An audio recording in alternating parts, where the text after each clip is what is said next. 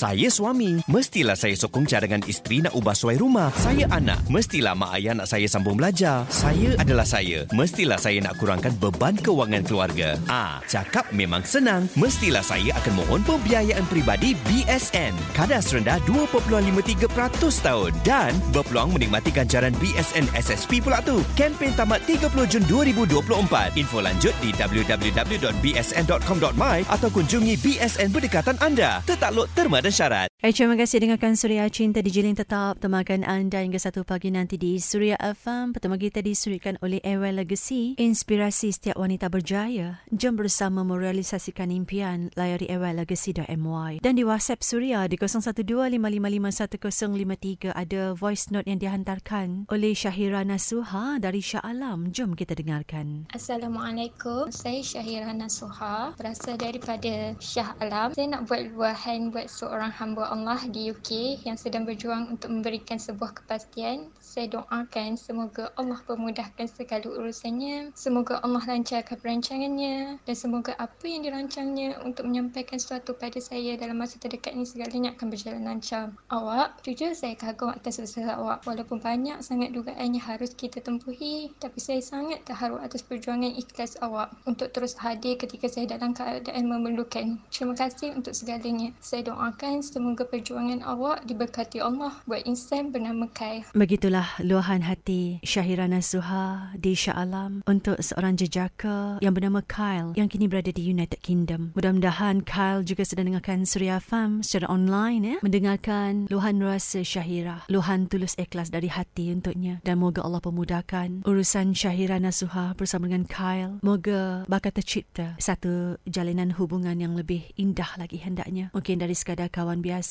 di antara mereka berdua dapat dianjakkan lagi jalinan itu kepada satu hubungan lebih serius lagi insyaAllah. Kak Lindu akan yang terbaik ya Syaira Nasuha. Berdoa juga tahu ya. Mudah-mudahan nasib dan Tuhan menyebelahi kalian. Amin ya Rabbal Alamin. Juga dikongsi oleh Fitri, aku masih bersedia menyediakan diri untuk mencintaimu. Tetaplah menetap di hatiku sebab hidup akan jauh lebih baik berjalan menujumu. Menatap matamu sudah membuat duniaku penuh dengan rindu. Apalagi jikalau memilikimu seusia hidupku. Tentu akan lebih indah dari itu. Peluk tubuhku, tabahlah berjuang bersamaku. Salam suria cinta di angin lalu.